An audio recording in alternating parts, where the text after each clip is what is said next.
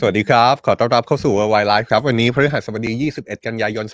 2566 อยู่กับผมจอมพลดาวสุขโขเช่นเคยครับ 16นาฬิกา30 นาทีมาเจอกันเพื่ออัปเดตข่าวสารต่างประเทศกับสำนักข่าว Today ใน Worldwide Live นะครับ ติดตามกันได้ในทุกช่องทางโซเชียลมีเดียของสำนักข่าว Today เลยนะครับ ไม่ว่าจะเป็น Facebook YouTube หรือว่า TikTok เราสดแบบนี้จันถึงศุกเลยแหละครับ เพื่อเอาข่าวสารต่างประเทศ มาให้ทุกคนได้รับทราบกันนะครับ ว่าสถานการณ์โลกตอนนี้ไปถึงไหนแล้ว แล้วเมืองไทย อยู่ตรงไหนของสถานการณ์โลก และอาจจะชวนคิดต่อด้วยนะครับ ว่าตกลงแล้วประเทศไทย ภายใต้บริบทโลกที่สถานการณ์กำลังคุกุนร้อนแรงตึงเครียดเผชิญหน้า แต่ละคำพูดดูเขาไม่ไกลไม่ใกล้กับสันติภาพเลยนะครับ สถานการณ์โลกแบบนี้ประเทศไทยควรอยู่ตรงไหน เจอกันคุยกันได้ในคอมเมนต์ของเรานะครับ ไม่ว่าจะเป็น Facebook YouTube หรือว่า TikTok วันนี้เป็นอีกหนึ่งวันครับที่เรามีความเข้มข้น ทั้งเรื่องสถานการณ์โลก รวมถึงสถานการณ์ไทยนะครับ สถานการณ์ไทยที่ว่าเรายังอยู่ในบริบทที่นายกรัฐมนตรีของเราคุณเศรษฐาทวีสินยังคงอยู่ที่สหรัฐอเมริกานะครับเข้าร่วมการประชุมสมัชชาใหญ่ แห่งสหประชาชาติ แล้วก็การประชุมอื่น ๆ ที่จัดขึ้นคู่ขนาน ซึ่งส่วนใหญ่จะเป็นเรื่องของการพัฒนาอย่างยั่งยืน มีเรื่องของสิ่งแวดล้อม การเปลี่ยนแปลงสภาพอากาศ มีเรื่องความร่วมมือ ระหว่างไทยกับชาติอื่น ๆ ไม่ว่าจะเป็นไทยกับอาเซียน ไทยกับสหรัฐหรือว่าชาติอื่น ๆ ที่เป็นการประชุมคู่ขนานนะครับ การเดินทางไปสหรัฐอเมริกาครั้งนี้ของคุณเศรษฐานอกจากจะเป็นเวทีต่างประเทศเวทีแรก ในฐานะที่คุณเศรษฐาขึ้นมาดำรงตำแหน่งนายกรัฐมนตรีแล้ว หลายคนยังจับตาถึงท่าทีของคุณเศรษฐาครับว่า การดำเนินนโยบายต่างประเทศที่คุณเศรษฐาดูเหมือนจะเน้นไปที่เรื่องการค้าขายเศรษฐกิจการลงทุน ดึงดูดต่างชาติให้เข้ามาประเทศไทย รูปร่างหน้าตาจะเป็นอย่างไร หลายคนก็มองภาพว่านี่จะเป็นครั้งแรกที่ได้เห็น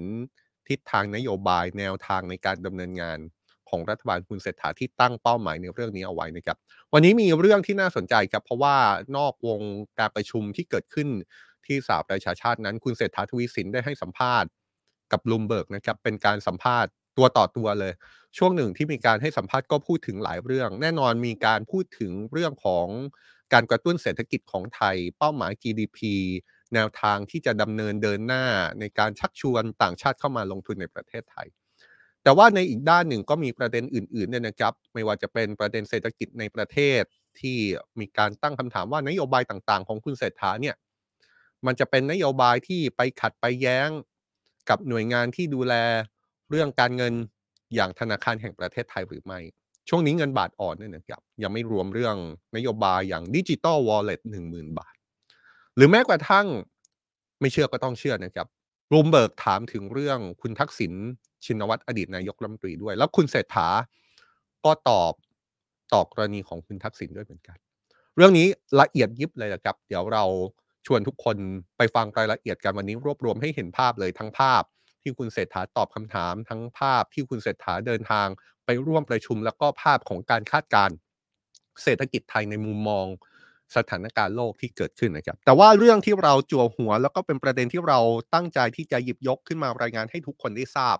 ชวนคิดชวนคุยกันในทุก ๆ วันก็คือเรื่องของสงครามยูเครนนะครับ ซึ่งบริบทของสงครามยูเครนก็ยังเหมือนกับตลอดสัปดาห์ที่ผ่านมาก็คือ ไปเน้นหนักอยู่ที่เวทีสมัชชาใหญ่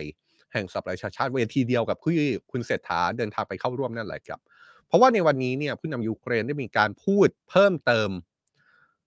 เรียกร้องให้มีการปฏิรูปองค์การสหประชาชาติ โดยบอกว่า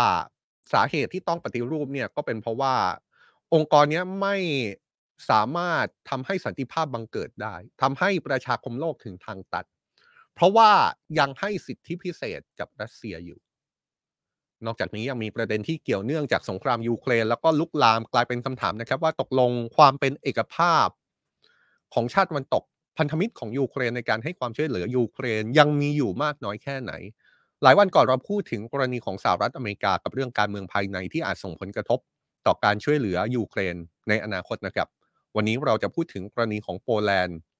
ที่นายกรัฐมนตรีของโปแลนด์ออกมาระบุครับว่าจะไม่ส่งอาวุธให้กับยูเครนแล้ว จู่ๆออกมาประกาศดื้อๆเลยนะครับ แต่ว่าคงไม่ใช่จู่ๆแล้วครับนี่ไม่ใช่เหตุบังเอิญนี่ไม่ใช่สิ่งที่ทางการโปแลนด์เพิ่งตัดสินใจมาดื้อๆแน่ๆทุกอย่างมีมูลเหตุของมันอยู่ครับ เพราะฉะนั้นเดี๋ยวเราจะเล่าให้ฟังนะครับ เราจะมาเริ่มด้วยเรื่องนี้ละกันนะครับ เริ่มที่สงครามยูเครนที่เราเกาะติดกันมาตลอดเนี่ยแหละครับ อย่างที่เล่าให้ฟังนะครับ ว่าประธานาธิบดีวโลดิเมียร์เซเลนสกี้ผู้นำยูเครนตอนนี้อยู่ที่สหรัฐอเมริกา เพื่อร่วมการประชุมสมัชชาใหญ่แห่งสหประชาชาติ เมื่อวานนี้ประธานาธิบดียูเครนได้เข้าร่วมการประชุมเวทีใหญ่อีกเวทีหนึ่งครับเป็นการประชุมคณะมนตรีความมั่นคงแห่งสหประชาชาติครับการประชุมนี้ก็เป็นเวทีที่ถูกจับตา เพราะว่านายเซอร์เกย์ลาฟรอฟรัฐมนตรีต่างประเทศของรัสเซียเข้าร่วมการประชุมนี้ด้วย แล้วก็มีการคาดการณ์กันมาก่อนหน้านี้ว่านี้อาจจะเป็นครั้งที่ 2 ขออภัยครับเป็นครั้งแรกที่ทั้งสองเผชิญหน้ากันนับตั้งแต่รัสเซียส่งทหารเข้าไปในยูเครน แต่ว่าการประชุมเมื่อวานนี้ปรากฏว่าไม่ได้มีการเผชิญหน้ากันระหว่างตัวต่อตัว ระหว่างผู้นำยูเครน กับรัฐมนตรีต่างประเทศของรัสเซียนะครับ เพราะว่านายลาฟรอฟรัฐมนตรีต่างประเทศของรัสเซียเนี่ยไม่ได้อยู่ในที่ประชุม ในระหว่างที่ผู้นำยูเครนกล่าวสุนทรพจน์ครับมีแค่คณะผู้แทนของรัสเซียในที่ประชุมตอนนั้น ซึ่งปรากฏว่าอย่างที่เห็นเมื่อภาพในภาพเมื่อสักครู่ครับคณะผู้แทนของรัสเซียในขณะที่ผู้นำยูเครน กล่าวสุนทรพจน์ ในเวทีคณะมนตรีความมั่นคงแห่งสหประชาชาติเนี่ย ฝ่ายรัสเซียทำท่าทีเมินเฉยเลยนะครับ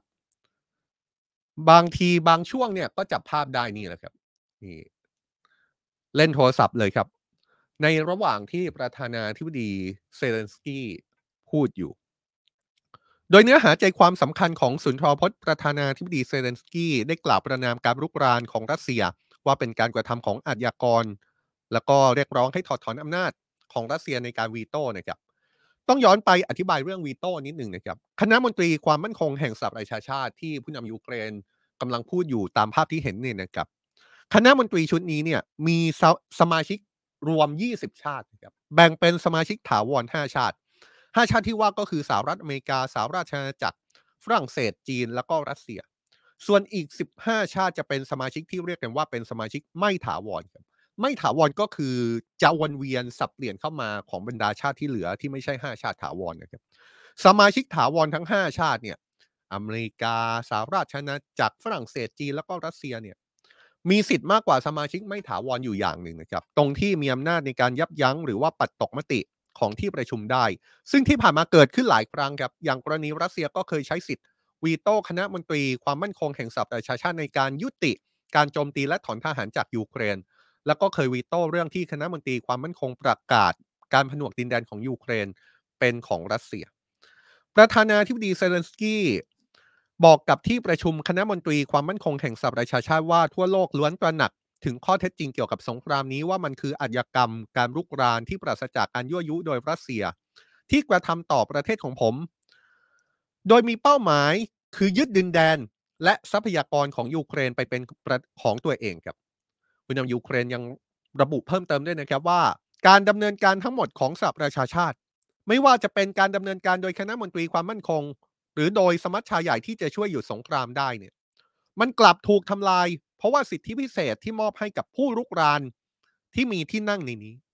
เราควรรับรู้ว่าสหประชาชาติกำลังตกอยู่ในทางตันในเรื่องของการรุกราน มนุษยชาติจะฝากไว้กับสหประชาชาติไม่ได้อีกต่อไปแล้ว เมื่อจะพูดกันในเรื่องการปกป้องพรมแดนอธิปไตยของประเทศต่างๆ ผู้นำยูเครนย้ำกับที่ประชุมคณะมนตรีความมั่นคงแห่งสหประชาชาตินะครับ ว่าอำนาจวีโต้ของรัสเซียเป็นของอดีตสหภาพโซเวียต เป็นหนึ่งในผู้ชนะสงครามโลกครั้งที่สองก่อนจะมีการจัดตั้งสหประชาชาติขึ้น มันไม่ใช่อำนาจของรัสเซีย หรืออำนาจของประธานาธิบดีปูติน ผู้นำยูเครนบอกว่าน่าเสียดายครับที่เก้าอี้ของรัสเซียในคณะมนตรีความมั่นคงแห่งสหประชาชาติ ได้มาโดยไม่ชอบธรรมผ่านการจัดแจงหลังการล่มสลายของอดีตสหภาพโซเวียต และต้องตกอยู่ในมือคนโกหก ซึ่งมีหน้าที่คอยปกปิดล้างบาปการรุกราน และการฆ่าล้างเผ่าพันธุ์นี่ผู้นำยูเครน ยกกรณีที่ออกมาระบุในมุมของยูเครนนะครับ จริง ๆ สิ่งที่ฝ่ายยูเครนยกขึ้นมาเนี่ยไม่ใช่เรื่องที่เพิ่งยกขึ้นมานะครับ แต่ว่าเป็นเรื่องที่มีความพยายามพูดถึงมาโดยตลอดโดยเฉพาะอย่างยิ่งในช่วงสงครามยูเครน 19 เดือนที่ผ่านมา มีการพูดถึงว่าการที่รัสเซียได้ที่นั่งเป็นสมาชิกถาวร คณะมนตรีความมั่นคงแห่งสหประชาชาติ ที่มาที่ไปที่รัสเซียได้นั่งอยู่ในจุดนี้ สมเหตุสมผลหรือไม่ ฝ่ายยูเครนมองว่าที่นั่งที่รัสเซียกำลังนั่งอยู่นั้น เป็นที่นั่งของสหภาพโซเวียตนะครับ แล้วพอสหภาพโซเวียตล่มสลายมีการแตกออกไปหลายประเทศเนี่ยฝ่ายยูเครนก็ตั้งคำถามว่าทำไมรัสเซียยังสามารถนั่งเป็นสมาชิกถาวรของคณะมนตรีความมั่นคงแห่งสหประชาชาติได้อยู่ ถ้ามองในมุมของยูเครนย้ำนะครับว่าถ้ามองในมุมของยูเครน นั่นหมายความว่านั่นไม่แฟร์กับชาติที่เป็นอดีตสหภาพโซเวียตชาติอื่น ๆ รวมถึงยูเครนด้วยหรือไม่ อันนี้ก็เป็นการตั้งข้อข้อคำถามแล้วก็เป็นการยกเหตุผลของฝ่ายยูเครนออกมาระบุ ถึงความไม่ชอบธรรมในมุมของยูเครนที่รัสเซียนั่งเป็นสมาชิกถาวรของคณะมนตรี ความมั่นคงแห่งสหประชาชาติครับแต่ถึงอย่างนั้นประธานาธิบดียูเครนก็ยอมรับว่าการวีโต้ของรัสเซียเป็นเรื่องที่ยากมากครับ เพราะว่าสิทธินี้รัสเซียคงจะไม่ยอมสละ แล้วระบุด้วยว่าสิทธินี้เป็นสิทธิที่พวกเขาขโมยมา ไม่ยอมสละง่าย ๆ ให้หลุดมือไปอย่างแน่นอน แต่เขาอธิบายนะครับว่าในอดีตก็เคยมีเหตุการณ์แบบนี้เกิดขึ้นมาแล้วในปี 1971 ซึ่งที่ประชุมสามัชชาใหญ่แห่งสหประชาชาติทำการโอนย้ายสิทธิ์วีโต้ของไต้หวัน ให้กลับมาเป็นให้มาเป็นรัฐมนตรีสิทธิ์ของรัฐบาลจีนแผ่นดินใหญ่มาแล้วนะครับนี่ก็ยกกรณีของไต้หวันเลยนะครับ ถ้าย้อนกลับไปในอดีตอธิบายไวเร็วแบบนี้ก็แล้วกันนะครับว่า ในช่วงแรกสุดของการก่อตั้งสหประชาชาติ ชาติที่เป็นตัวแทน ของจีน คือไต้หวันนะครับ ไล่มาเรื่อย ๆ แม้กระทั่งหลังผ่านสงครามกลางเมืองมีการแยกเป็นจีนเป็นไต้หวันกันแล้วเนี่ย ชาติที่เป็นผู้แทนของจีนในช่วงแรกเป็นไต้หวัน แต่ว่าพอสถานการณ์เปลี่ยน พอหลายประเทศเข้าไปดำเนินนโยบายทางการทูตกับจีนแผ่นดินใหญ่ แล้วก็มีกลไกนโยบายต่างๆ ที่เปลี่ยนเนี่ยทำให้ในช่วงปี 1971นี่แหละครับ สิทธิ์ ในการเป็นผู้แทนของจีนถูกเปลี่ยนจากรัฐบาลไต้หวัน มาเป็นรัฐบาลจีนแผ่นดินใหญ่ และนี่คือประเด็นที่ผู้นำยูเครนหยิบยกขึ้นมา แล้วก็อาจจะเป็นการจุดประเด็นเหมือนกัน ว่าในเมื่อสิทธิ์ในที่นั่งคณะมนตรีความมั่นคงแห่งสหประชาชาติที่เป็นสมาชิกถาวรเนี่ยถูกตั้งคำถามถึงความชอบธรรมไม่ชอบธรรมที่รัสเซียจะนั่งเก้าอี้ตัวนั้นทั้งทางที่มันเป็นสิทธิ์ของอดีตสหภาพโซเวียตทำไมไม่มีการโอนย้ายสิทธิ์ แบบที่สหประชาชาติทำระหว่างจีนกับไต้หวันในปี 1971 นี่ถือเป็นข้อเรียกร้องที่ประธานาธิบดียูเครน พูดในเวทีคณะมนตรีความมั่นคงแห่งสหประชาชาติเลยนะครับ โดยหลังจากประธานาธิบดีเซเลนสกี้เดินออกจากที่ประชุมหลังกล่าวสุนทรพจน์ปรากฏว่าที่เราเล่าให้ฟังว่านายเซอร์เกย์ลาฟรอฟรัฐมนตรีต่างประเทศของรัสเซียที่เดิมทีเนี่ยจะต้องนั่งล้อมวง ในเวทีคณะมนตรีความมั่นคงแห่งสหประชาชาติ จะต้องนั่งอยู่ด้วยกันเนี่ยนะครับ แต่ปรากฏว่าตอนผู้นำยูเครนพูดไม่นั่งด้วยกัน เดินออกให้คณะผู้แทนของรัสเซียคนอื่นนั่งแทน แต่พอผู้นำยูเครนพูดเสร็จปุ๊บรัฐมนตรีต่างประเทศของรัสเซียก็เดินเข้ามาในที่ประชุม และก็กล่าวสุนทรพจน์ในที่ประชุม โดยมีการเยาะเย้ยความคิดที่จะถอนสิทธิ์วีโต้ของรัสเซียตามที่ประธานาธิบดีเซเลนสกี้ร้องขอนะครับ รัฐมนตรีต่างประเทศรัสเซียกล่าวกับที่ประชุมว่าการใช้สิทธิ์วีโต้ของรัสเซียเป็นเรื่องชอบธรรมที่เป็นไปตามกฎบัตรสหประชาชาติ นอกจากนี้รัฐมนตรีต่างประเทศรัสเซียยังได้ประณามผู้นำยูเครนที่พยายามเรียกคืนดินแดนทั้งหมด โดยไม่ยอมเจรจาด้วยนี่ก็เป็นวิวาทะที่ไม่ได้เผชิญหน้ากันตรงๆนะครับ แต่ว่าพอฝ่ายหนึ่งพูด อีกฝ่ายหนึ่งก็ตอบโต้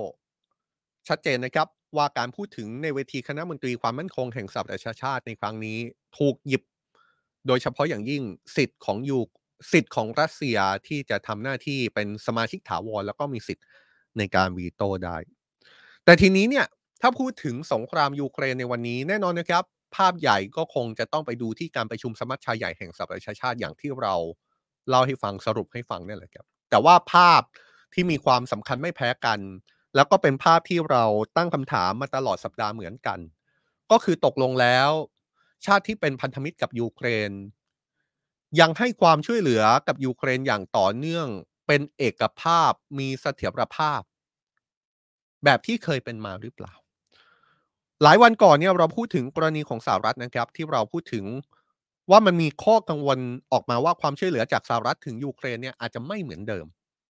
จากภาวะเสียงแตกที่เกิดขึ้นในสภาคองเกรส หรือแม้กระทั่งกรณีการพิจารณางบประมาณของสหรัฐที่อาจเกิดภาวะชัดดาวในอีกไม่กี่สัปดาห์ข้างหน้า ซึ่งนอกจากจะกระทบต่อการเบิกจ่ายเงินในอเมริกาแล้วยังจะกระทบต่อเงินอัดฉีดที่เป็นความช่วยเหลือต่อยูเครนด้วย กรณีที่ไม่ชัดเจนถึงความช่วยเหลือจากชาติพันธมิตรยูเครน ปรากฏว่าไม่ได้เกิดขึ้นแค่รัฐบาลสหรัฐนะครับ แต่ตอนนี้ล่าสุดเนี่ยยังเกิดกับกรณีของโปแลนด์ด้วย แล้วโปแลนด์เนี่ยดูจะมีความชัดเจนมากกว่าสหรัฐด้วยซ้ำนะครับ เพราะว่ามีกรณีที่รัฐบาลโปแลนด์ออกมาประกาศเลยครับ ว่าต่อไปนี้จะไม่ให้การสนับสนุนอาวุธกับยูเครนอีกต่อไปแล้ว นี่อาจถูกมองได้ว่าเป็นเรื่องที่ใหญ่มากนะครับ เพราะว่าอาจสั่นสะเทือนการต่อสู้เพื่อต้านทานรัสเซียของยูเครนไม่น้อยเลยครับ เพราะว่าที่ผ่านมาโปแลนด์ถือเป็นชาติสำคัญที่ให้การสนับสนุนยูเครนอย่างเต็มที่นะครับหนึ่งในนั้นก็เป็นเพราะว่าโปแลนด์เป็นประเทศที่มีพรมแดนติดกับยูเครน แล้วก็ถูกมองว่า มีความเสี่ยงที่จะเป็นหนังหน้าไฟ หากรัสเซียยึดยูเครนสำเร็จ เพราะว่าถ้ารัสเซียยึดยูเครนสำเร็จเนี่ยชาติที่ติดกับยูเครนก็คือโปแลนด์ทันทีเลยนะครับ ที่ผ่านมายูเครนทำหน้าที่กั้นกลางไว้อยู่ ทีนี้เนี่ยมันเกิดกรณีนี้ขึ้นมาได้อย่างไร มันเกิดกรณีที่ทำไมโปแลนด์ถึงประกาศระงับการส่งอาวุธให้ยูเครนขึ้นมาได้เนี่ยนะครับ เรื่องนี้เป็นการประกาศออกมาจากนายกรัฐมนตรีโปแลนด์ที่เพิ่งประกาศออกมาเมื่อวานนี้ครับให้เหตุผลว่าในตอนนี้โปแลนด์มีอาวุธที่ทันสมัยมากพอในการปกป้องตัวเองแล้ว ความขัดแย้งที่ว่ารุนแรงขึ้น ถึงขั้นที่ทางการโปแลนด์เรียกทูตยูเครนเข้าพบเลยนะครับ สาเหตุที่นายกรัฐมนตรีโปแลนด์ออกมาประกาศก็คือ ตอนนี้โปแลนด์มีอาวุธที่ทันสมัยมากพอที่จะปกป้องตัวเอง แต่ว่าสาเหตุที่แท้จริงดูเหมือนจะไม่ใช่อย่างนั้นนะครับ สาเหตุที่แท้จริงที่ทางการโปแลนด์ตัดสินใจระงับการส่งอาวุธให้ยูเครนเนื่องจากปัญหาความขัดแย้งในการส่งธัญพืช เข้าไปยังประเทศโปแลนด์ครับ เราต้องค่อยๆ มาทำความเข้าใจเรื่องนี้กันนะครับ เรื่องนี้เนี่ยก็มีจุดเริ่มต้นมาจากสงครามยูเครนเนี่ยแหละ ที่ส่วนหนึ่งเป็นเรื่องของการปิดกั้นเส้นทาง การส่งออกธัญพืชของยูเครนผ่านทะเลดำซึ่งธัญพืชนั้นต้องไม่ลืมนะครับว่าเป็นสินค้าส่งออกที่สำคัญของยูเครน โดยที่ผ่านมาเนี่ยแม้ว่าสงครามจะเกิดขึ้น แต่ว่ามันก็มีบางช่วงบางตอนที่เราได้เห็นความพยายาม ในการเจรจาระหว่างรัสเซียกับยูเครน โดยที่มีหลายชาติเป็นตัวกลางนี่นะครับ ในการเปิดเส้นทางส่งออกธัญพืช ให้มีการส่งออกธัญพืชจากยูเครนไปยังประเทศต่างๆได้ด้วย เพราะในมุมหนึ่งแม้ว่าธัญพืชนั้นจะเป็นสินค้าส่งออกสำคัญของยูเครนสร้างรายได้ให้กับยูเครนมหาศาลเนี่ยนะครับ แต่ว่าในอีกมุมหนึ่ง การที่ธัญพืชนั้นไม่สามารถ ส่งออกได้อย่างเสรีเหมือนก่อนสงครามยูเครนเนี่ยมันส่งผลต่อปัญหาความยากจนต่อปัญหาการขาดแคลนอาหารในภูมิภาคอื่นทั่วโลกด้วยทำให้ในช่วงเวลาที่ผ่านมาเนี่ยแม้ว่าจะเกิดสงครามยูเครน แต่ก็มีบางช่วงบางตอน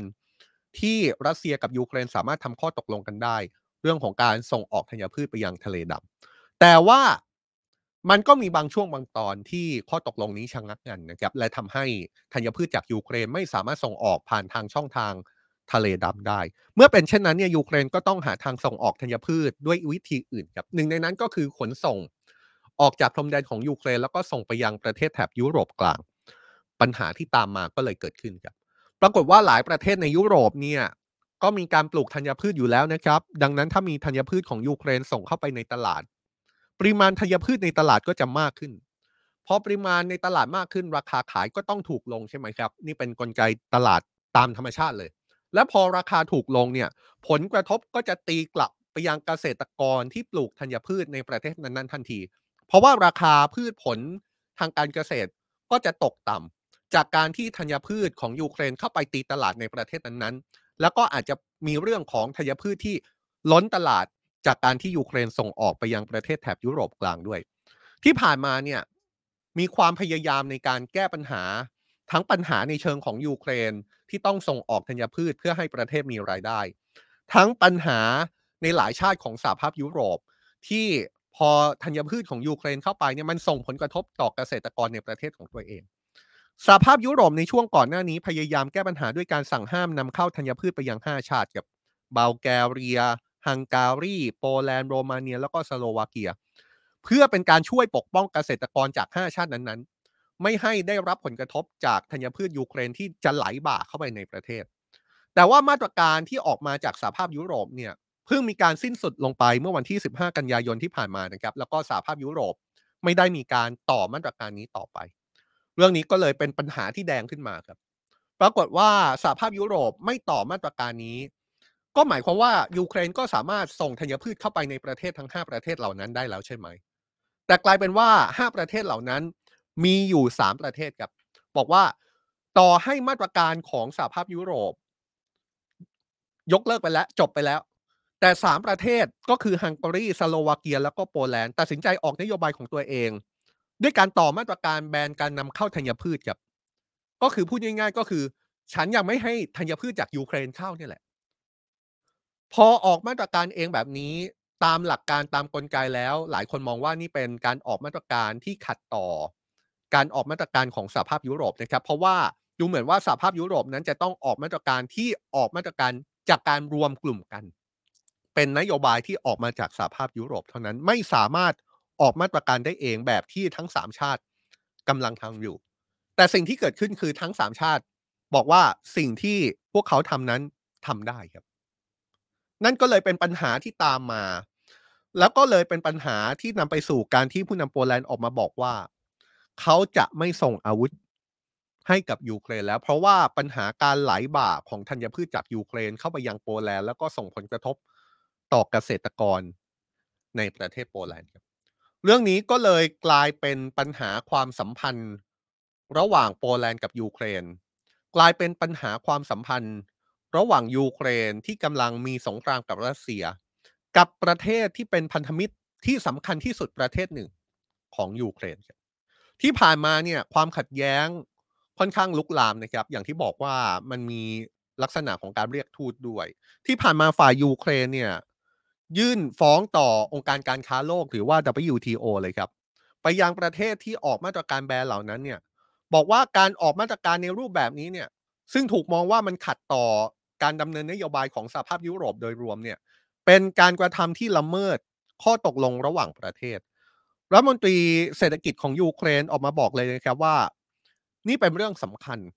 ที่จะต้องดำเนินการ ที่จะต้องมีการตัดสินใจแล้วก็ยืนยันจุดยืนว่าประเทศใด ๆ ก็ตามในโลกไม่สามารถแบนสินค้านำเข้าจากประเทศยูเครนได้ แต่ว่าโปแลนด์ก็ยังยืนยันนะครับ ว่ามาตรการที่โปแลนด์ออกมาเป็นการต่อมาตรการด้วยคำสั่งของรัฐบาลโปแลนด์โปแลนด์เองเนี่ย เป็นสิ่งที่ทำได้ ทางการโปแลนด์ยืนยันเลยนะครับว่า หากมีความลุกลามของสถานการณ์มากไปกว่านี้อีกเนี่ย เดี๋ยวทางการโปแลนด์จะแบนสินค้าเพิ่มเติมจากยูเครนด้วยรัฐมนตรีต่างประเทศของโปแลนด์ถึงถึงขั้นระบุเลยนะครับว่า กระบวนการต่างๆที่เกิดขึ้นในตอนนี้เนี่ย โดยเฉพาะอย่างยิ่งการนำเรื่องนี้ไปฟ้ององค์การระหว่างประเทศเนี่ย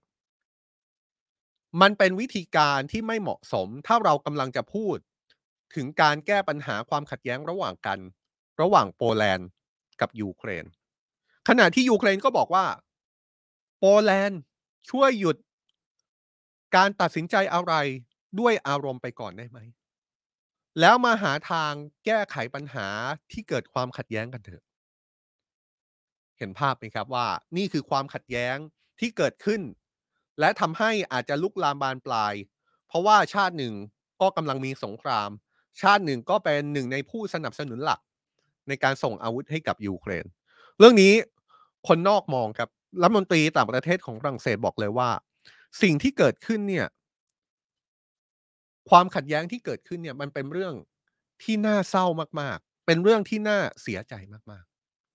แต่ทีเนี้ยก็มีคนมองหลายภาพนะครับกับท่าทีล่าสุดที่ออกมาจากทางการโปแลนด์ ท่าทีที่หลายคนมองว่าดูจะเป็นท่าทีที่แข็งกร้าวต่อยูเครนถึงขั้นประกาศเลยว่าต่อจากนี้เนี่ยก็คงจะไม่ส่งอาวุธให้กับยูเครนแล้ว หลายคนมองว่ามันไม่ใช่แค่เรื่องของธัญพืชหรอกครับ แต่ว่ามันดูเหมือนจะมีการเมืองภายในของโปแลนด์มาเกี่ยวข้องด้วย เพราะว่าเดือนหน้าเนี่ยจะมีการเลือกตั้งจัดขึ้นที่โปแลนด์นะครับ แล้วก็ดูเหมือนว่าพรรคการเมืองที่เป็นพรรครัฐบาลที่มีแนวคิดฝ่ายขวาเนี่ยเป็นมีผู้สนับสนุนหลัก ก็คือประชากรในภูมิภาคที่มีอาชีพเกษตรกรเป็นหลัก นี่ก็เลยเป็นการตั้งคำถามว่านี่เป็นการเมืองภายในหรือไม่ นี่เป็นการดำเนินนโยบายเพื่อเอาอกเอาใจฐานเสียงที่เป็นเกษตรกรของพรรครัฐบาลหรือเปล่า โดยล่าสุดมีการยืนยันแบบนี้นะครับ หลังจากนายกรัฐมนตรีโปแลนด์ออกมาระบุว่าจะไม่ส่งอาวุธให้กับยูเครนเพิ่มเติมเนี่ย ปรากฏว่าโฆษกรัฐบาลของโปแลนด์ออกมาระบุนะครับว่า โปแลนด์เนี่ยจะยังเดินหน้าส่งเครื่องกระสุนแล้วก็อาวุธที่มีการตกลงเอาไว้กับยูเครนก่อนหน้า หมายความว่าอะไรที่มีการตกลงเอาไว้ก่อนหน้านี้แล้วเนี่ย โปแลนด์ก็ยังส่งให้ต่อนะครับ แต่ว่าหลังจากนี้เนี่ยก็คงต้องว่ากันไป นี่แหละครับ นี่เป็นกรณีที่เกิดขึ้นนะครับ กับสิ่งที่เป็นความขัดแย้งในขั้วในฝ่ายของยูเครนกันเอง ที่เราอยากให้เห็นภาพแหละครับว่าฝั่งยูเครนที่กำลังพูดถึง การร้องขอการสนับสนุนจากนานาชาติ ฝ่ายสหรัฐที่ประธานาธิบดีโจไบเดนพูดในเวทีสมัชชาใหญ่แห่งสหประชาชาติ เรียกร้องให้ทุกประเทศ ยืนอยู่เคียงข้างยูเครน แต่ว่าในบรรดาชาติที่ให้การสนับสนุนยูเครนอยู่นั้น ก็ต้องพูดอย่างตรงไปตรงมานะครับ ว่าก็ยังมีปัญหาคำถาม เรื่องที่คาใจ ความไม่ชัดเจน ถึงการส่งความช่วยเหลือให้กับยูเครนอยู่ดีแหละครับ ทุกคนมองภาพสงครามยูเครนต่อจากนี้ยังไงบ้างครับ ทุกคนมองภาพสิ่งที่จะเกิดขึ้นในช่วงหลายเดือนข้างหน้าเนี่ย มันจะเป็นช่วงเวลาของฤดูหนาวที่จะกลับมาที่ยูเครนอีกครั้งแล้วนะครับ ภาพของการป้องกันตัวเองจากขีปนาวุธทางอากาศ ภาพของการสู้รบที่อาจจะทำได้ยากขึ้น จนอาจจะถึงขั้นหยุดชะงักไป ทั้งสองฝ่ายนะครับ เพราะว่าใช้สมรภูมิเดียวกัน เพราะฉะนั้นเนี่ยก็ต้องดูภาพกันต่อไปยาวๆนะครับ ขออภัยครับ ทีนี้เนี่ยเรามาดูสถานการณ์สงครามกันบ้างนะครับ มีรายงานล่าสุดจากทั้งยูเครนแล้วก็รัสเซียว่าต่างฝ่ายต่างยิงสกัดโดรนของฝ่ายตรงข้าม ที่ถูกยิงมาโจมตีหลายลำเลยครับ โดยยูเครนระบุว่ายิงโดรนรัสเซียมากกว่า 20 ลำตกเหนือกรุงเคียฟทำให้มีผู้บาดเจ็บอย่างน้อยหนึ่งรายในย่านโปดิลซึ่งเป็นย่านเก่าแก่ของเมือง แล้วก็เกิดเพลิงไหม้ใกล้กับสวนสาธารณะแห่งหนึ่งด้วย นายเซอร์ฮีป๊อปโก หัวหน้าฝ่ายบริหารทางการทหารของกรุงเคียฟ ระบุว่าโดรนนั้นถูกยิงเข้ามาในกรุงเคียฟเป็นกลุ่มๆ จากทิศทางที่ต่างกันทำให้กองกำลังป้องกันภัยทางอากาศต้องยิงสกัด การเปิดเผยนี้ยังสอดคล้องกับรายงานของ AFP ที่ระบุว่ามีเสียงระเบิดเกิดขึ้นเหนือท้องฟ้ากรุงเคียฟนับสิบครั้งนะครับ ขณะที่ฝั่งรัสเซียบ้างครับทางการรัสเซียออกมาเปิดเผยเหมือนกันว่าระบบป้องกันภัยทางอากาศ ของรัสเซียได้ทำลายโดรนที่ยิงโดยยูเครนจำนวน 8ลำเหนือทะเลดำใกล้คาบสมุทรไครเมีย อย่างไรก็ตามไม่มีรายงานความเสียหาย หรือว่าผู้บาดเจ็บเสียชีวิตจากฝั่งรัสเซียออกมานะครับว่ากันไปยาวๆครับกับสงครามยูเครนนะครับ ติดตามกับสำนักข่าว Today แล้วก็ World Wide Life จะพยายามเอากรณีของสงครามยูเครนในมิติที่มีหลากหลายเนี่ยสรุปให้ทราบกันแบบนี้ทุกวันจันทร์ถึงวันศุกร์เลย จากกรณีของสงครามยูเครนครับเรากลับมาที่เวทีสมัชชาใหญ่แห่งสหประชาชาติ แล้วก็โฟกัส ไปที่ท่าทีของรัฐบาลไทยโดยเฉพาะอย่างยิ่งท่าทีของนายกรัฐมนตรี ที่เดินทางไปร่วมการประชุมนี้ด้วย ในฐานะที่นี่เป็นการประชุมครั้งแรกในต่างประเทศ ของนายกรัฐมนตรีเศรษฐาทวีสินด้วยนะครับและยังคงติดตามอย่างต่อเนื่องนะครับ โดยก่อนที่เราจะไปว่ากันถึงภารกิจที่นายกรัฐมนตรีได้ขึ้นกล่าวในหลายเวทีเลยนะครับ แต่ว่าสิ่งที่น่าสนใจล่าสุดเนี่ยอาจจะเป็นกรณีที่นายกรัฐมนตรีได้ให้สัมภาษณ์กับสำนักข่าวบลูมเบิร์กครับ หลายคนตั้งข้อสังเกตแบบนี้เลยนะครับ ว่าบทสัมภาษณ์ที่นายกรัฐมนตรีเศรษฐาทวีสินให้สัมภาษณ์กับบลูมเบิร์กเนี่ยได้พูดถึงเป้าหมายของตัวนายกรัฐมนตรีเองที่มีต่อประเทศไทย พูดค่อนข้างชัดเจนนะครับ มีการระบุตัวเลข มีการพูดถึงความคาดหวัง พูดถึงเป้าหมาย พูดถึงขั้นว่าไทยนั้นยังตามหลังเวียดนามอยู่หลายเรื่องครับ พูดโยงถึงการเมืองไทย ในหลายประเด็นที่น่าสนใจด้วยนะครับว่า มันเป็นเรื่องที่ไม่ฉลาดเลย ถ้าเขาไม่รับฟังคำปรึกษา จากอดีตนายกรัฐมนตรีทักษิณชินวัตรหากนายทักษิณพ้นโทษแล้ว ไปฟังบทสัมภาษณ์นี้กันนิดนึงนะครับ ว่านายกรัฐมนตรีของเราพูดเรื่องอะไรบ้าง โดยนายกรัฐมนตรีระบุกับบลูมเบิร์กแบบนี้นะครับ ว่าเขาตั้งเป้าหมายการเติบโตทางเศรษฐกิจของประเทศไทยอยู่ที่เฉลี่ย 5%ตลอดวาระการดำรงตำแหน่งของเขา และเชื่อว่าในปีที่ 3 ของรัฐบาลอาจได้เห็นการเติบโตทางเศรษฐกิจ แต่ 6-7%โดยชี้ว่าส่วนหนึ่งน่าจะต้องกระตุ้นผ่านภาคการผลิต และการลงทุนจากบริษัทสัญชาติอเมริกัน เช่นเทสลาซึ่งนายเศรษฐามีกำหนดเยี่ยมชมโรงงานด้วย นายกรัฐมนตรีซึ่งดำรงตำแหน่งควบรัฐมนตรีว่าการกระทรวงการคลังยอมรับครับว่า ประเทศไทยอยู่ในสถานะที่ปิดมาช่วงเวลาหนึ่ง และการเดินทางมาร่วมประชุมในครั้งนี้ก็อยากที่จะมั่นใจ ว่าโลกได้รับทราบแล้วว่าประเทศไทยได้เปิดให้กับการทำธุรกิจแล้ว อย่างไรก็ตามในเศรษฐายอมรับครับ ว่าประเทศไทยในตอนนี้ตามหลังเวียดนาม เมื่อพูดถึงข้อตกลงเขตการค้าเสรี หรือว่า FTA และมองว่ารัฐบาลที่ผ่านมาซึ่งบางส่วนดำรงตำแหน่งในรัฐบาลชุดปัจจุบัน ควรที่จะเดินทางไปต่างประเทศเพื่อพูดคุยกับพันธมิตรที่มีศักยภาพ และดึงดูดการลงทุนเข้าประเทศไทยนายกรัฐมนตรีระบุนะครับว่าเรายังไม่ได้บอกเล่าเรื่องราวของเศรษฐกิจไทย แล้วก็ขอเวลาในการทำงาน 6 เดือนนะครับ ซึ่งนายกรัฐมนตรีหวังว่าจะมีส่วนช่วยให้บรรดานักลงทุนเปลี่ยนใจได้นายเศรษฐาระบุกับลูมเบิร์กโดยชี้ว่ามี 2 เครื่องมือที่สำคัญ ในการผลักดันการเติบโตทางเศรษฐกิจครับหนึ่งก็คือการลงทุนจากต่างประเทศ อีกหนึ่งก็คือการใช้จ่ายแล้วก็การลงทุนของภาครัฐ พร้อมย้ำว่าเขาต้องการให้เศรษฐกิจไทยดีขึ้น เพื่อเป็นการยืนยันว่าคนไทยจะได้มีเงินในกระเป๋า โดยหลังจากการเข้าร่วมการประชุมสมัชชาใหญ่แห่งสหประชาชาติที่นครนิวยอร์กของสหรัฐในครั้งนี้แล้วนะครับ จริง ๆ แล้วนายกรัฐมนตรีของเรามีกำหนดการเดินทางไปยังสหรัฐอีกรอบ เพื่อเข้าร่วมการประชุมเอเปกซึ่งปีนี้สหรัฐอเมริกาเป็นเจ้าภาพ จะจัดขึ้นในเดือนพฤศจิกายนนี้ คุณเศรษฐาบอกว่าแม้รัฐบาลไทยจะไม่ได้เดินทางเยือนสหรัฐบ่อยเท่าที่ควร แต่ว่าในช่วงหลายเดือนต่อจากนี้เนี่ยก็คงจะเป็นโอกาสที่ดีที่จะสานต่อความสัมพันธ์กับรัฐบาลสหรัฐ ผู้สื่อข่าวบลูมเบิร์กยังถามต่อถึงประเด็นการสร้างสมดุล ในความสัมพันธ์ระหว่างสหรัฐกับจีนที่กำลังแข่งขันอิทธิพลกันในภูมิภาคเอเชียตะวันออกเฉียงใต้ คุณเศรษฐายอมรับเลยนะครับว่า นี่คือหนึ่งในประเด็นที่กลัวที่สุดของเขานะครับ คุณเศรษฐาอธิบายว่าสิ่งที่เขากลัวที่สุดเนี่ยคือการที่ประเทศเล็ก ถูกบีบบังคับให้ต้องเลือกข้างใดข้างหนึ่งคุณเศรษฐาบอกว่าประเทศจีนถือเป็นนักลงทุนรายใหญ่ของไทย แล้วก็มีปัจจัยทางด้านภูมิรัฐศาสตร์ แล้วก็ด้านประวัติศาสตร์พ่วงด้วย ขณะเดียวกันสหรัฐก็ถือว่าเป็นพันธมิตรทางการค้าที่เก่าแก่ที่สุดของไทย นายกรัฐมนตรีระบุว่าเขาหวังให้สหรัฐและจีนได้รับประโยชน์จากการเปิดประเทศไทยเพื่อรองรับภาคธุรกิจทั้งสองประเทศเลยครับ คุณเศรษฐายังตั้งคำถูกตั้งคำถามถึงกรณีการเมืองภายในประเทศไทยด้วยนะครับ โดยเฉพาะกรณีของคุณทักษิณชินวัตรที่เดินทางกลับประเทศไทยเพื่อรับโทษ และขณะนี้กำลังรักษาตัวอยู่ในโรงพยาบาล คุณเศรษฐากล่าวถึงคุณทักษิณว่าเขาเชื่อว่าคุณทักษิณมีคุณประโยชน์ ที่จะช่วยรัฐบาลและประชาชนไทย และถือว่าคุณทักษิณเป็นนายกรัฐมนตรีที่ได้รับความนิยมมากที่สุดในประวัติศาสตร์การเมืองไทยและยังคงเป็นอยู่จนถึงปัจจุบัน คุณเศรษฐาเปิดเผยว่าถ้าคุณทักษิณพ้นโทษแล้ว มันคงเป็นเรื่องที่ไม่ฉลาดเลย ถ้าจะไม่ขอความเห็นจากคุณทักษิณรวมถึงนายกรัฐมนตรีคนอื่น ๆด้วย น่าสนใจมากเลยนะครับ ย้ำกันสักนิดนึงนะครับว่านายกรัฐมนตรีนั้นยังคงอยู่ที่สหรัฐอเมริกาแล้วก็ร่วมการประชุมสมัชชาใหญ่ แห่งสหประชาชาติ ก่อนหน้านี้เนี่ยเราพูดถึงศูนย์ทรพจน์แรกของคุณเศรษฐาไปแล้ว แต่ว่าหลังจากนั้นเนี่ยคุณเศรษฐาก็ได้กล่าวถ้อยแถลงในการประชุมระดับผู้นำว่าด้วยการดำเนินการด้านสภาพภูมิอากาศ แล้วก็เป็นผู้กล่าวเปิดในกิจกรรมคู่ขนานระดับสูงของประเทศไทยและอาเซียน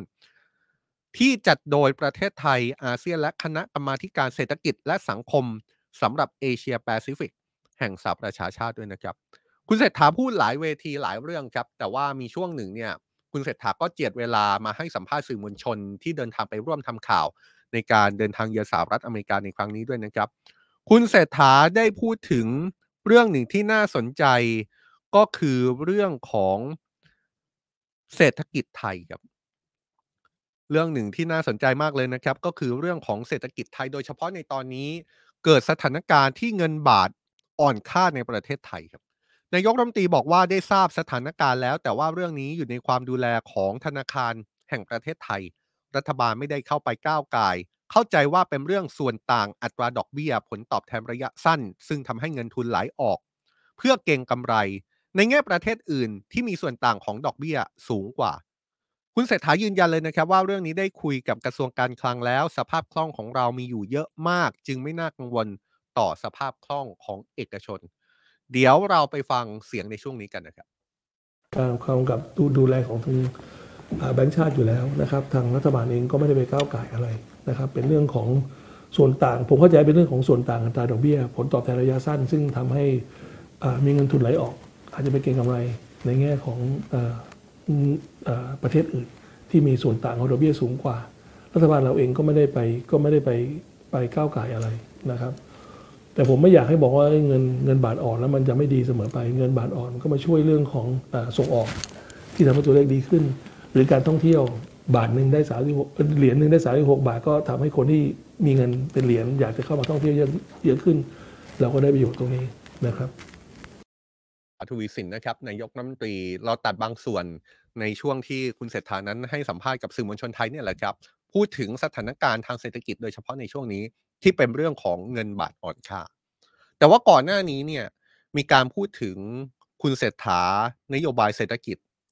ทิศทางการดำเนินนโยบายของรัฐบาลชุดนี้ แล้วถูกมองว่าสิ่งที่รัฐบาลคุณเศรษฐากำลังจะทำไปขัดไปแย้ง หรือเห็นไม่ตรงกันกับธนาคารแห่งประเทศไทยหรือไม่นะครับ ก่อนหน้านี้มีกระแสข่าวถึงขั้นว่า รัฐบาลคุณเศรษฐาตัวของคุณเศรษฐาซึ่งเป็นรัฐมนตรีคลังด้วยเนี่ย จะไปปลดผู้ว่าการธนาคารแห่งประเทศไทยเลยหรือเปล่า เรื่องนี้นายกรัฐมนตรีก็กล่าวนะครับว่า นี่เป็นเรื่องที่น่าตลกมากครับ ไม่เคยมีความคิด และไม่แน่ใจด้วยว่ามีข่าวนี้มาได้ยังไง คุณเศรษฐาบอกว่าเคยได้เจอผู้ว่าการธนาคารแห่งประเทศไทย3ครั้ง ตั้งแต่มาทำงานการเมืองก่อนรับตำแหน่งนายกรัฐมนตรี ผู้ว่าทปทก็คือผู้ว่าการธนาคารแห่งประเทศไทยได้เข้าไปที่พักเพื่อไทย เพื่อหารือถึงเรื่องดิจิทัลวอลเล็ตได้ให้ข้อเสนอแนะ คุณเศรษฐาบอกว่าก็ได้น้อมรับมาปฏิบัติ แล้วก็ได้เจอกันที่กระทรวงการคลังในวันที่มอบนโยบาย คุณเศรษฐาบอกว่าทุกคนไปพูดว่านายกรัฐมนตรีไม่มีสิทธิ์ที่จะไปไล่ผู้ว่าการธนาคารแห่งประเทศไทย คุณเศรษฐาบอกว่าบางคนไปพูดว่านายกรัฐมนตรีไม่มีสิทธิ์ที่จะไปไล่ คุณเศรษฐาบอกว่าไม่มีความคิดเลยครับ ความคิดเนี่ยที่จะไปไล่ยังไม่มีเลย อย่าว่าแต่สิทธิ์เลย ความคิดก็ยังไม่มี ผมว่าเรื่องนี้ต้องให้ความเป็นธรรมกับตัวของคุณเศรษฐาเอง นี่เป็นคำพูดของคุณเศรษฐานะครับ บอกว่าต้องให้ไปความเป็นธรรมต่อตัวเขาเองรวมถึงผู้ว่าแบงค์ชาติด้วย เราไม่เคยมีเรื่องอะไรมาก่อน ผมให้ความเคารพให้เกียรติต่างคนต่างเคารพซึ่งกันและกัน ในเรื่องของเศรษฐกิจไม่ว่าจะเป็นเรื่องเฉพาะหน้าในตอนนี้ เงินบาทอ่อนทองพุ่ง หรือว่าเรื่องระยะกลางระยะยาวที่หลายคนมองภาพเศรษฐกิจไทย ควบคู่ไปกับนโยบายที่รัฐบาลคุณเศรษฐากำลังจะดำเนินเดินหน้าเนี่ยนะครับก็มีเสียงพูดถึงในหลายๆ รูปแบบหนึ่งในนโยบายที่ไม่พูดถึงไม่ได้ และดูเหมือนจะเป็นนโยบายหลักที่รัฐบาลคุณเศรษฐากำลังเร่งในการดำเนินนโยบายให้เสร็จสิ้นเรียบร้อย เพราะเป็นหนึ่งในนโยบายที่มีการระบุกรอบเวลาไว้ค่อนข้างชัดเจนแล้ว แล้วก็เป็นนโยบายหลักที่มีมาตั้งแต่ช่วงหาเสียงด้วยก็คือนโยบายดิจิทัลวอลเล็ตหนึ่งหมื่นบาทนะครับ ก่อนหน้านี้ก็มีการออกมาพูดถึงนโยบายนี้จากหลายภาคส่วนครับ หนึ่งในนั้น ศูนย์วิเคราะห์เศรษฐกิจ TTB ครับ ออกมาเตือนการทำนโยบายแจกเงินดิจิทัล 10,000 บาท บอกว่าเสี่ยงทำหนี้สาธารณะพุ่งทะลุเพดาน 70% หรือว่าแตะ 14 ล้านล้านบาทภายใน 3 ปีครับ รายงานจาก Today b i z v i e w รายงานอ้างคุณนริศสถาผลเดชา รองประธานเจ้าหน้าที่บริหารหัวหน้าศูนย์วิเคราะห์เศรษฐกิจ TTB หรือว่า TTB Analytics กล่าวถึงนโยบายแจกเงินดิจิทัล 10,000 บาท ว่าการทำนโยบายดังกล่าวด้วยงบประมาณ 560,000 ล้านบาทตามข่าวนั้นเป็นความเสี่ยง ให้หนี้สาธารณะพุ่งแตะเพดาน 70%หรือราว 14 ล้านล้านบาทภายใน 3 ปีครับ ขณะที่ความคุ้มค่าหรือไม่นั้นขึ้นอยู่กับประสิทธิภาพการทำนโยบาย โดยจะเห็นว่าการบริโภคภาคเอกชนไทยปีนี้ ยังเติบโตได้ดีนะครับ สะท้อนว่ามีกลุ่มคนที่ยังมีกำลังซื้อบริโภคอยู่ ดังนั้นการดำเนินนโยบายควรเจาะจงไปที่กลุ่มเปราะบาง หรือว่ามีกลุ่มเป้าหมายที่เฉพาะเจาะจงมากขึ้น TTB Analytics บอกว่าทั้งนี้เนี่ยไม่ได้หมายความว่ารัฐบาลไม่ควรกระตุ้นเศรษฐกิจโดยมองว่ากระตุ้นได้ แต่มีจุดที่ต้องระวังครับ เพราะว่าหากเทียบเปอร์เซ็นต์หนี้สาธารณะไทยภายหลังกระตุ้นตัวเลขจะเพิ่มจะเริ่มสูงกว่าประเทศเพื่อนบ้านแล้วนะครับ TTB Analytics ยกตัวอย่างอย่างอินโดนีเซียเนี่ยอยู่ที่ 39%ฟิลิปปินส์อยู่ที่ 61%มาเลเซียอยู่ที่ 62%แต่ว่าไทยเนี่ย TTB Analytics มองว่า ถ้ากระตุ้นผ่านนโยบายดิจิตอลวอลเล็ต10,000บาทเนี่ยมันจะมีความเสี่ยงทำหนี้สาธารณะพุ่งทะลุเพดาน 70%ซึ่งมากกว่า 3 ประเทศที่เราหยิบยกขึ้นมา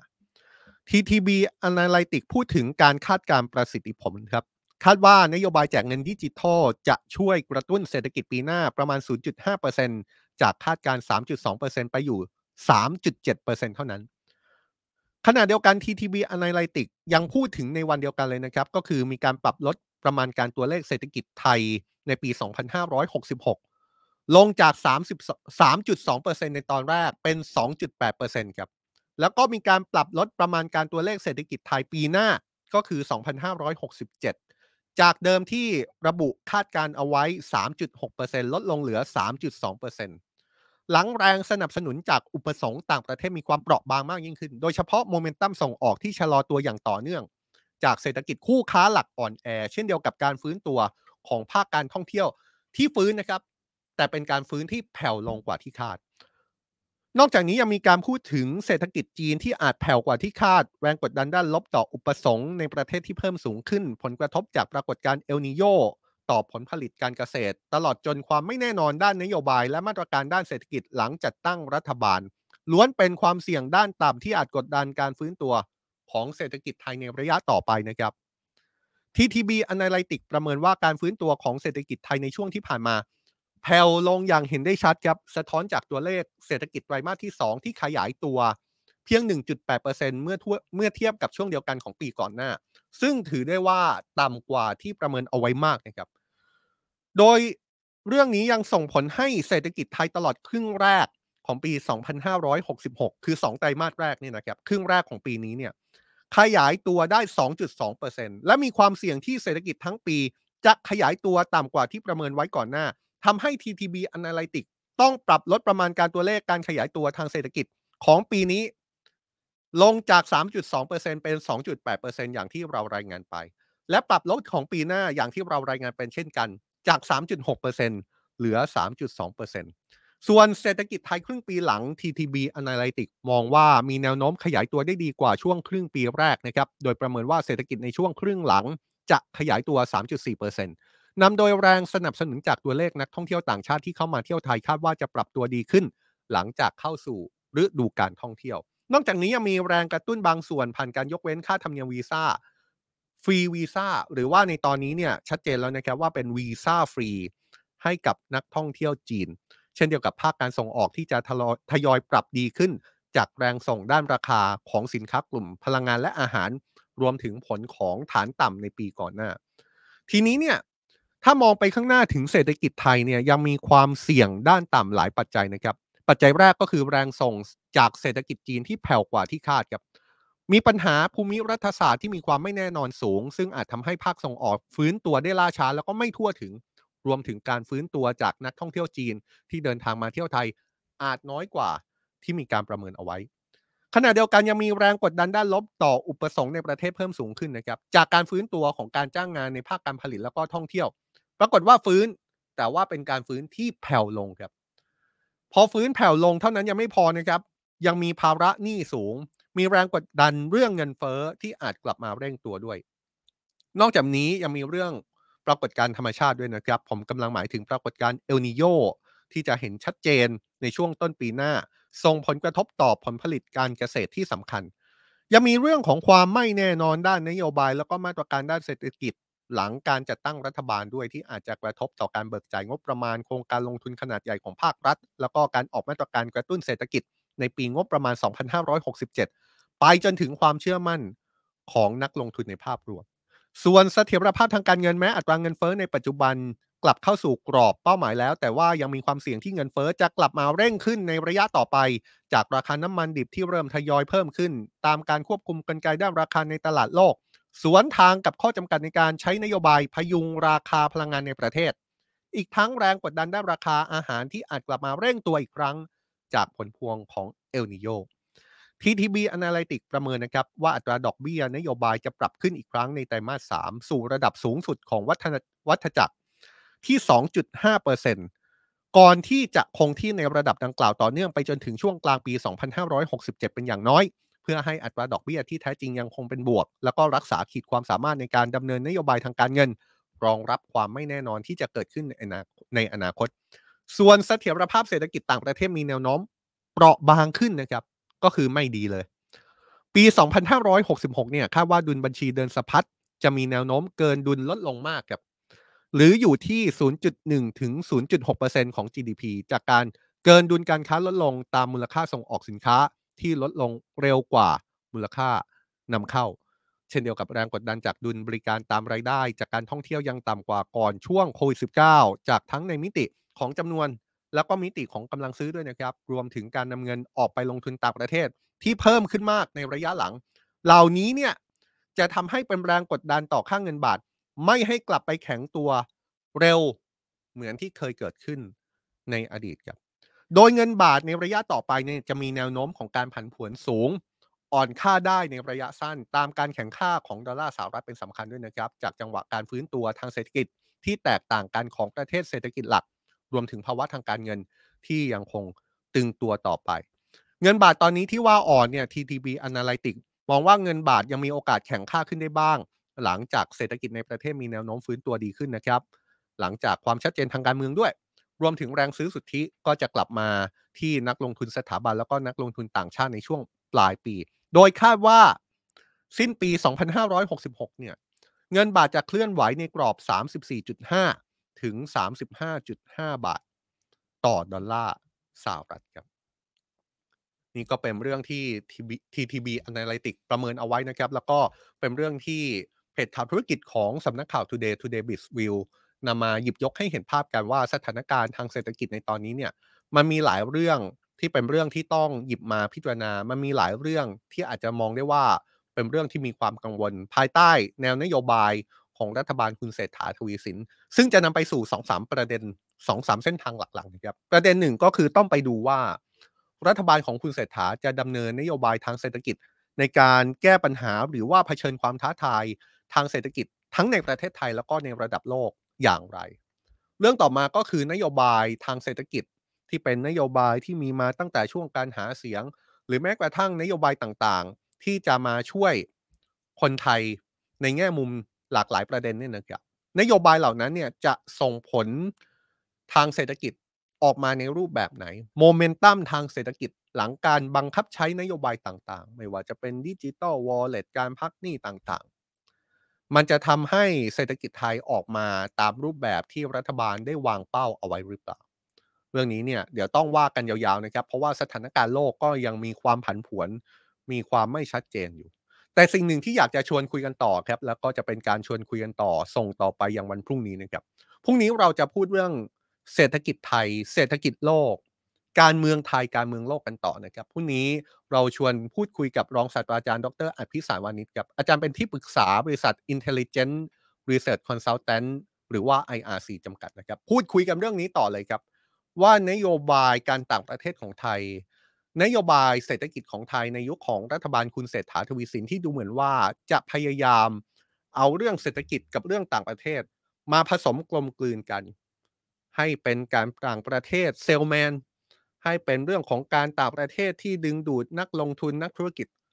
เข้ามาอย่างประเทศไทยเนี่ยมันมีเรื่องอะไรที่เป็นจุดเด่น หรือว่ามีเรื่องอะไรที่เป็นช่องโหว่บ้าง จริง ๆ แล้วเราพูดคุยกันไปแล้วนะครับกับอาจารย์อัด อาจารย์อัดพูดอย่างหนึ่งว่า รัฐบาลคุณเศรษฐาเนี่ยอาจจะต้องกล้า อาจจะต้องชัดเจนกว่านี้ ในการดำเนินนโยบายต่างประเทศ ในการดำเนินนโยบายเศรษฐกิจ